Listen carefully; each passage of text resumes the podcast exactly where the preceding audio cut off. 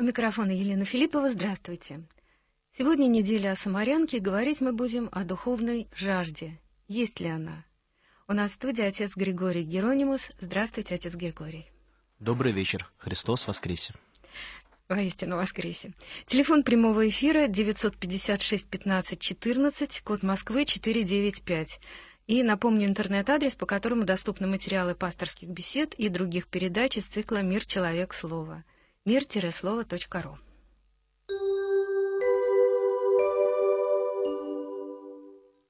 Ну, отец Григорий, давайте напомним беседу Христа у колодца с самарянкой, которая, собственно, и стала сегодня поводом для праздника. Да, я с радостью вместе с вами вспомню это замечательное евангельское повествование. И э, мы сегодня говорим именно на эту тему не случайно, а в связи с тем, что сам сегодняшний день называется в церковном календаре «Неделя о Самарянке». И когда мы утром собирались на божественную литургию, мы слышали именно это евангельское чтение, рассказ о беседе Господа Иисуса Христа с Самарянкой. Это отрывок из 4 главы Евангелия от Иоанна. Это очень необычный и интересный рассказ. Э, Господь вместе со своими учениками шел из Галилеи в Иудею, в центральную область Израиля, и проходил через самарянские земли. Самаряне — это был небольшой народ, родственный иудеям, э, но э, иудеи не общались с самарянами. Дело в том, что у самарян были некоторые отличия в вероисповедании, выражаясь современной церковной терминологией, они были еретиками, они не совсем точно э, следовали ветхозаветному учению, и этнически там были некоторые сложности. Вот. И иудеи с самарянами не общались, между этими двумя народами был конфликт. И вот Господь проходил через самарянские земли и остановился в пустыне у колодца, того колодца, который по преданию был вырод еще праотцем Иаковом. Надо понимать, что это все происходит на таких территориях, где вода — это ресурс жизненно необходимый, доступ к воде ограничен, и колодец — это очень-очень важное место для всех людей. Все знают, что без колодца жизни нет, воды мало в этих областях. И Господь остановился у этого колодца, и подходит женщина, самарянка, и вдруг Господь к ней обращается. Она очень удивляется, говорит, как ты, будучи иудеем, обращаешься ко мне, к женщине и к самарянке. Э, дело в том, что даже и просто к женщине, даже если бы она была бы не самарянкой, в общем, не принято было э, обращаться на дороге, тем более Господь учитель, Господь рассказывает о Боге, Господь э, учит о Царстве Небесном, и вдруг он обращается к женщинам. Считалось, что само по себе это уже несколько скандально, учить женщин истинное учение, оно должно преподаваться все-таки мужчинам, учениками должны быть мужчины. А тут он обращается не просто к женщине, а еще и к самарянке. Он просит у нее воды, э, и потом, в ответ на ее удивление, он говорит, впрочем, и я могу тебе дать воду, только не такую воду, как в этом колодце, а воду живую. Тот, кто пьет из этого колодца, сколько бы он ни выпил, он захочет вновь пить да, мы знаем, что действительно, сколько бы человек не выпил воды, если он даже поднатужится и выпьет несколько ведер воды, все равно обязательно в какой-то момент он снова почувствует жажду. Невозможно выпить столько воды, чтобы потом уже не хотелось пить. И вот Господь и говорит, а я могу тебе дать такую воду, которую, если кто-нибудь выпьет, он уже никогда не будет испытывать жажды, он навсегда напьется. Самаренко удивляется, просит его, чтобы он дал ей этой воды. И Господь говорит, пойди и приведи своего мужа, и я дам вам эту воду. Она говорит, нет у меня мужа. И Господь говорит, ты говоришь правду, у тебя действительно нет мужа, потому что у тебя было пять разных мужей, а тот, с кем ты живешь сейчас, тот тебе не муж, ты живешь в незаконной связи. Мы видим, что Господь обратился не просто к женщине, не просто к самарянке, с которыми не общались, как я уже сказал, Он обратился еще и к женщине грешной жизни — и она не стала отрицаться, она увидела, что он все о ней знает, она поняла, что он пророк. И она сразу стала задавать ему очень важные для нее вопросы, религиозные вопросы. Как правильно следует поклоняться Богу? Вот иудеи поклоняются в Иерусалимском храме. Мы знаем, что в эпоху Ветхого Завета не было многих разных церквей. А был один храм, в котором совершались жертвоприношения, на самые большие праздники все иудеи собирались в этот храм. Вот. А самаряне в этот храм не ходили, они поклонялись на горе э, э, Богу. И она спрашивает, как же правильно? Вот вы правильно, иудеи правильно делают или мы? Она, узнав в нем пророка, узнав того, кто все о ней знает, стала сразу задавать вот такие самые важные вопросы, религиозные вопросы. Э, и Господь ей отвечает, что придет такое время, когда Богу будут поклоняться в духе и истине. Бог везде, он всюду нас слышит. Нет такого места, где нельзя было бы к Богу обратиться с молитвой. И когда человек в правде, когда он в истине, вот как самарянка, она не стала отрицать, э, что она ведет такую грешную жизнь, она сразу согласилась, э, и э, вот в этом состоянии, в состоянии греш, грешника, обращающегося Э, э, вот. И это очень обратилось к Богу, это очень важно. Мы, когда обращаемся к Богу, мы тоже должны обращаться в правде, в истине, не строить из себя какую-то мнимую праведность, не пытаться э, какую-то такую маску на себя надеть, а действительно обращаться к Богу такими, какие мы есть. И вот в духе, в истине э, совершается истинное поклонение Богу. Э, в продолжении этой беседы, эта беседа длинная, я такие только самые основные э, вот, может быть, тезисы сейчас вам пересказал. Я очень всем советую нашим слушателям открыть Евангелие от Иоанна, перечитать четвертую главу. Беседа длинная, там очень много всего говорится.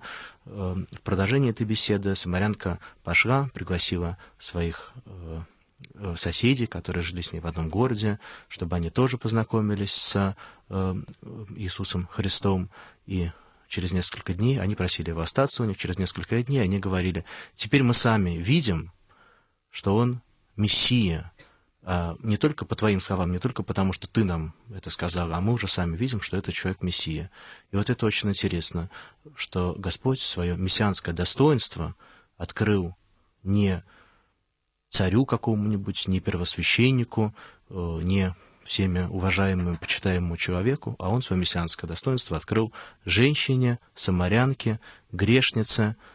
Вот она узнала, что он Мессия, он тот, о ком говорили все древние пророки. Он тот, кого так ждало ветхозаветное человечество. Он — вот, исполнение всех ветхозаветных чаяний.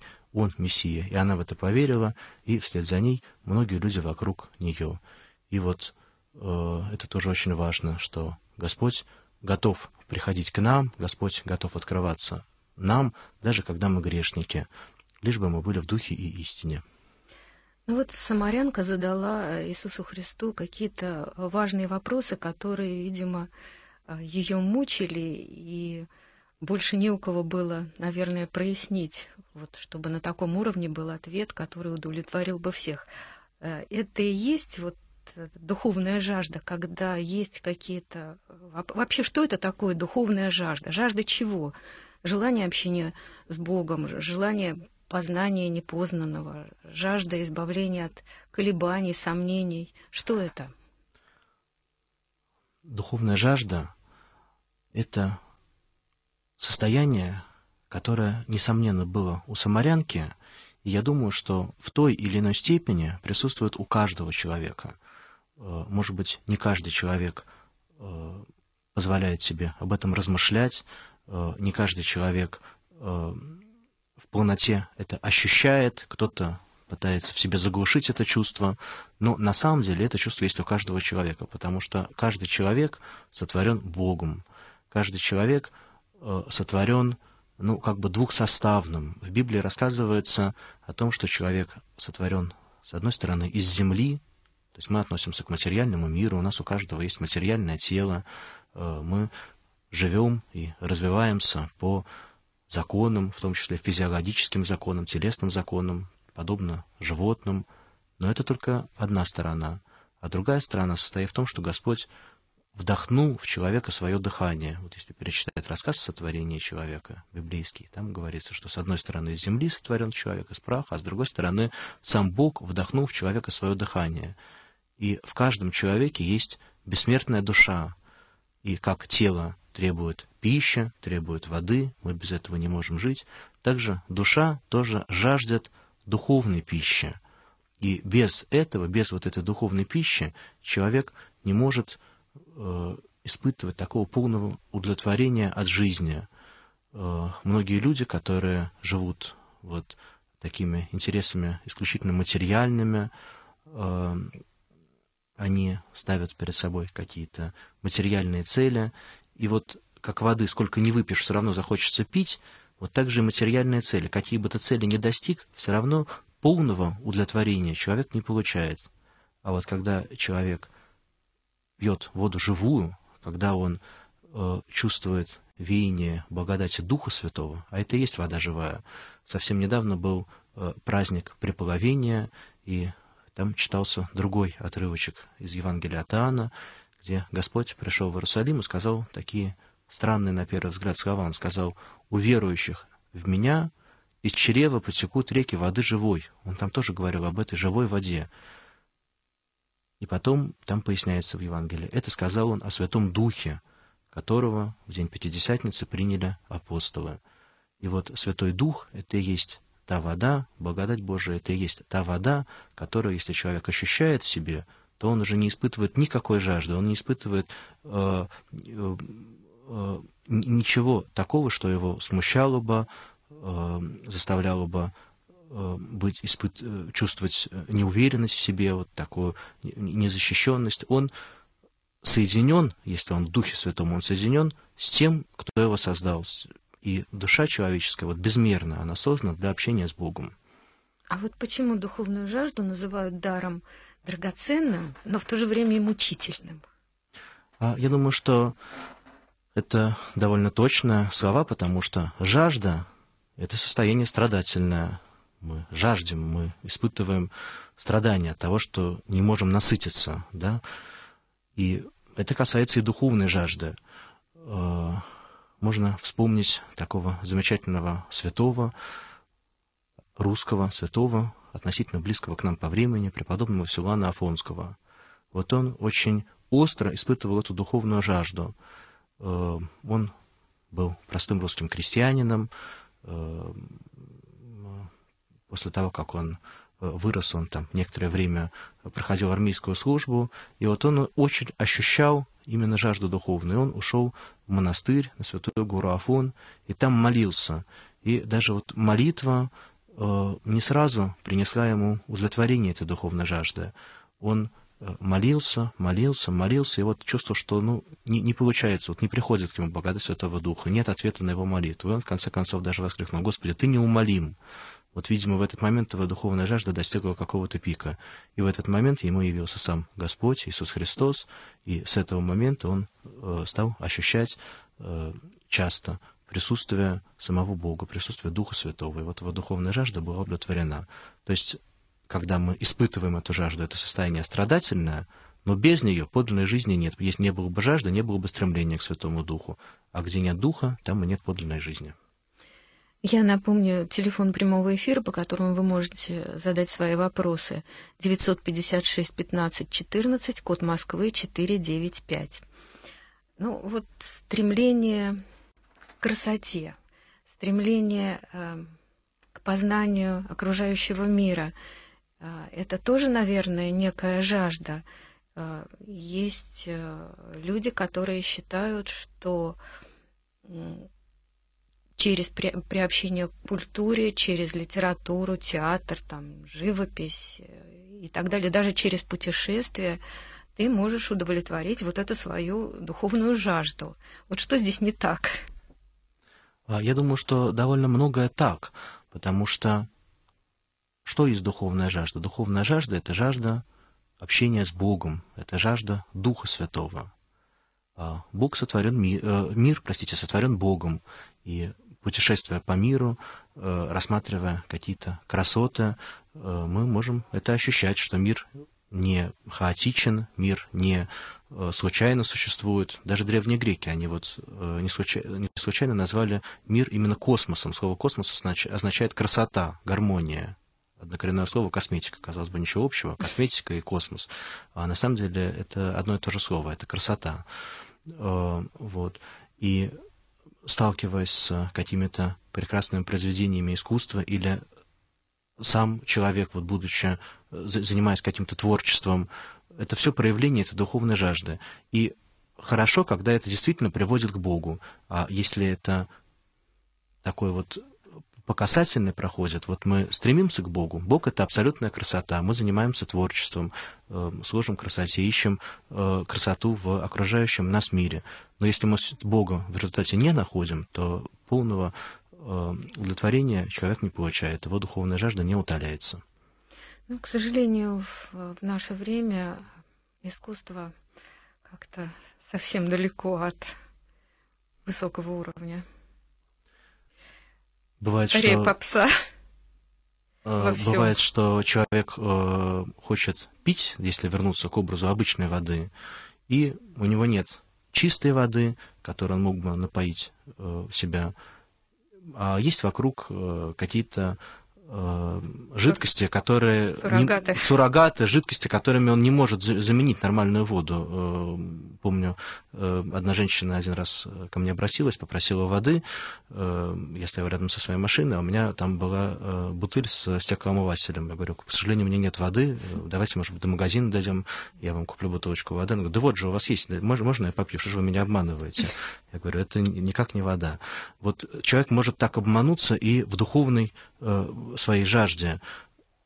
Изначально у человека есть стремление к красоте, к Богу, к источнику жизни, к Духу Святому, но вместо того, чтобы прийти к Богу, исходя из этого стремления, человек может прийти к каким-то суррогатам, к тому, что Богом никак не является, а иногда даже обмануться и, наоборот, уйти куда-то совсем в другую сторону. Ну, такое впечатление, что сейчас не просто человек может обмануться, а нас просто обманывают сознательно и целенаправленно. Ну, все-таки вот жажда. Э, у человека двойственная природа. Вот вы сказали дух и земля, да? А вот э, что сильнее, жажда телесная или жажда духовная? И почему это всегда противопоставляется? Ведь э, это все присуще человеку. Человек двухсоставен, действительно, в нем есть тело, есть душа, и он испытывает как телесную жажду, так и духовную жажду, но свойство тела такое, что сколько тела не питай, полного удовлетворения это нам не принесет. А вот если мы э, ощутим веяние Духа Святого, вот это приносит полное удовлетворение. И э, я думаю, что вот эту жажду духовную на самом деле испытывают э, все люди. Многие сами в себе в этом не признаются, многие стараются вот каким-то таким, можно сказать, аутотренингом себя сказать, да у меня все хорошо, да мне Бог не нужен, да мне церковь не нужна, э, мне религия не нужна, я и так всем удовлетворен. Но на самом деле душа человека метется. Эм, я недавно слушал э, радиопередачу с одним э, очень известным психологом, психотерапевтом, и позвонили в студию и задали ему вопрос, а в чем, собственно, смысл жизни? И он так сначала очень эмоционально отреагировал. Он говорит, этот вопрос сам по себе является э, признаком психического нездоровья. Э, нормальный, здоровый человек, он не должен об этом беспокоиться. Этот вопрос запрещенный. Человек не должен себе его позволять. Э, тогда э, собеседник спрашивает, Скажите, пожалуйста, а вот э, все-таки у нас есть там целый философский факультет в МГУ э, и в других вузах, и много замечательных мыслителей, которые всю свою жизнь посвятили э, размышлениям на эту тему. В чем смысл жизни э, человека? Э, ну, он сначала попытался так деликатно ответить, ведущий психотерапевт, э, и говорит, ну, это люди, которые профессионально этим занимаются, это их работа, это совсем другое дело. Простой человек не должен об этом задумываться.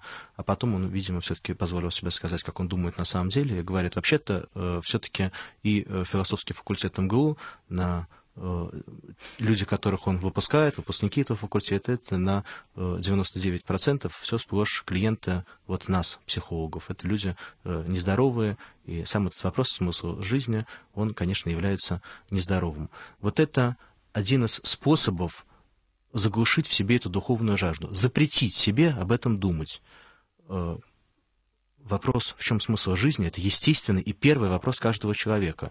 Вот материально, допустим, мы как-то удовлетворены. У многих людей, у кого-то лучше, у кого-то хуже, ну, слава богу, там вот, по крайней мере, там с голоду не умираем, все более-менее терпимо. И немедленно возникает вот этот вопрос о смысле жизни, возникает духовная жажда. А как же моя душа? А для чего я живу? А в чем э, смысл вот того времени, которое я здесь провожу на земле? Ну вот в отпуск я съездил, хорошо. А дальше что? В чем смысл этого отпуска? Чтобы отдохнуть и работать? А поработать зачем? Чтобы накопить денег и в отпуск опять поехать? Не может же, да, вот в таком замкнутом круге быть смысл. Значит, смысл в чем-то еще другом. И вот, а можно яхту купить?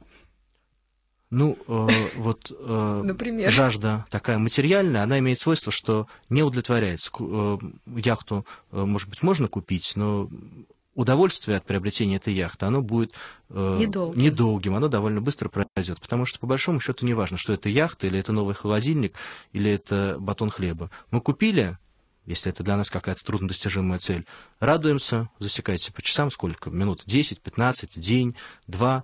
После этого эта цель достигнута, эта жажда удовлетворена, и нам уже хочется чего-то другого.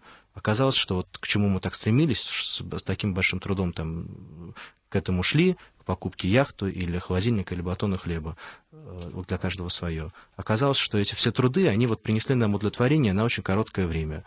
Об этом и говорится в Евангелии. А вот духовное, сущ, сущность, благодать Божия, она приносит полное удовлетворение. Человек уже ни в чем не нуждается. Мы можем обратиться к примерам э, святых э, монахов, э, отшельников, пустынников, которые э, слышали в себе эту духовную жажду, они не запрещали себе этот вопрос, в чем смысл жизни. Они вслушивались в это и э, э уходили в пустыню, и вдали от всего материального они имели полное удовлетворение – потому что там они были с Богом. У нас есть звонок от Татьяны из Москвы. Здравствуйте, мы вас слушаем. Здравствуйте, батюшка, извините, пожалуйста, за вопрос. У меня такой, такой вопрос.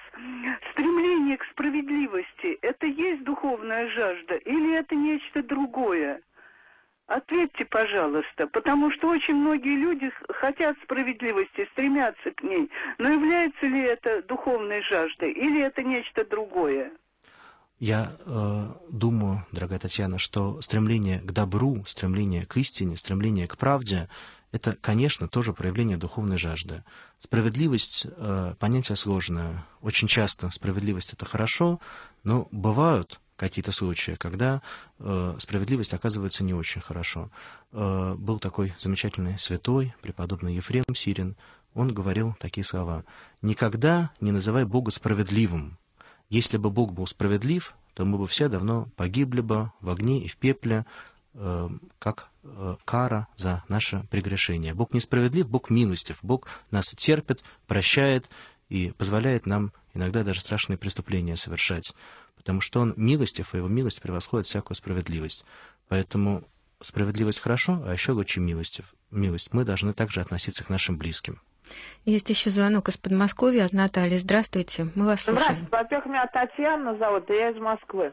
Но как? неважно, вот как раз продолжение этого вопроса, вот как сохранить ду- мих, ой, мирный дух в семье, если какие-то там начинаются разногласия вот в связи с Украиной, вот как жене сохранить мир в семье, э, ну что, молчать, поддакивать мужу, если он, так сказать, с другой стороны баррикада. Вы знаете, это вопрос немножко не по теме, мне кажется.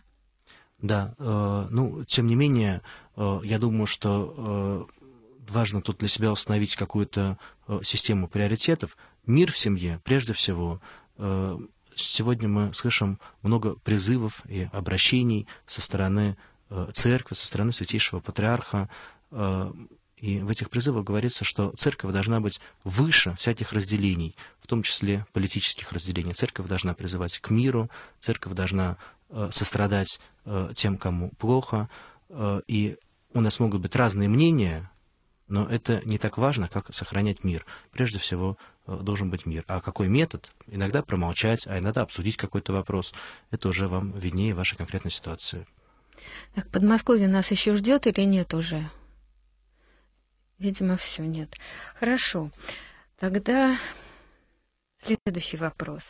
Вот чаще всего мы обращаемся к Богу не когда счастливые, беспечные, благополучные, а совсем наоборот. Тогда приходит понимание, что, по сути-то, мы никому больше не нужны, кроме Бога. Вот потребность общения с Богом может перерасти в насущную необходимость. То есть духовная жажда, она может быть результатом испытанных страданий? Бывает очень по-всякому. Э, иногда Господь попускает нам какие-то тяжелые трудные ситуации для того, чтобы нас как бы разбудить, пока у нас все хорошо, пока все в порядке, пока мы всем довольны, то мы действительно вот сами в себе заглушаем вот это чувство духовной жажды. Мы его почти не слышим. Так бывает. И потом происходит с нами какая-то неприятность, и мы как бы просыпаемся, мы перестаем спать. Наша душа начинает э, беспокоиться, вот, как быть, где мне найти утешение в этой ситуации, кто, как мне найти умиротворение, вот случилась со мной такая-такая трагедия. И мы обращаемся к Богу. Иногда даже говорят, вот случилась неприятность, надо говорить, Господь посетил. Иногда нет другого метода нас разбудить, кроме как пустить, чтобы у нас что-то случилось нехорошее. Печально, если это так. Это горькое лекарство. Э, ну, видимо, Когда мы спим, это еще гораздо хуже. Когда мы заглушили в себе это чувство духовной жажды, это еще гораздо хуже, потому что душа наша в этот момент, она испытывает эту жажду, а мы этого не чувствуем. И душа начинает духовно умирать без э, прикосновения вот к э, Богу.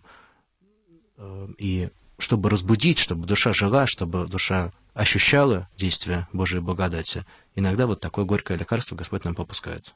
Ну, это, конечно, действенный урок, но тяжелый.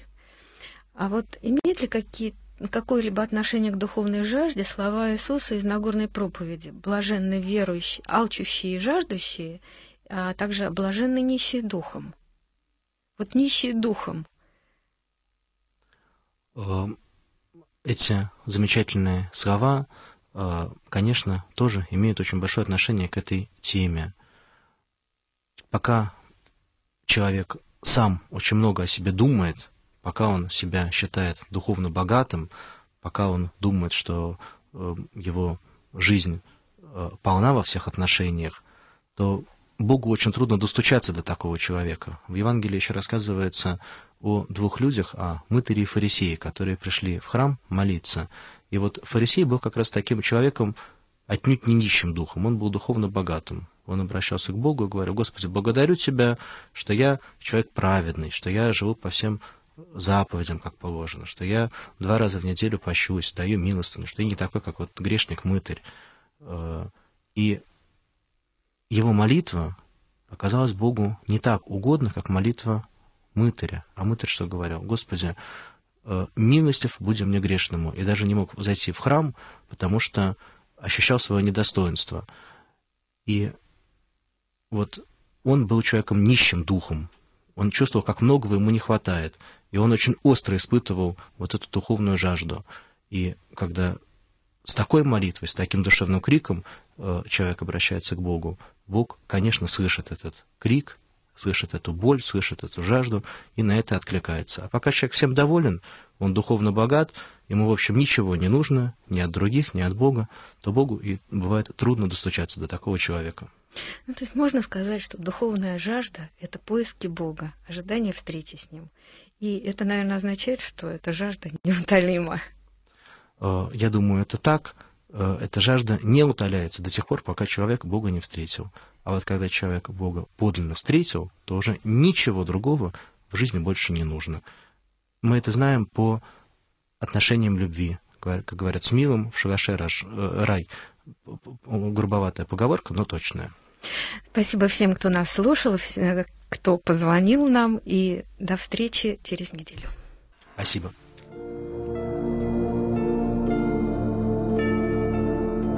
Пасторские беседы.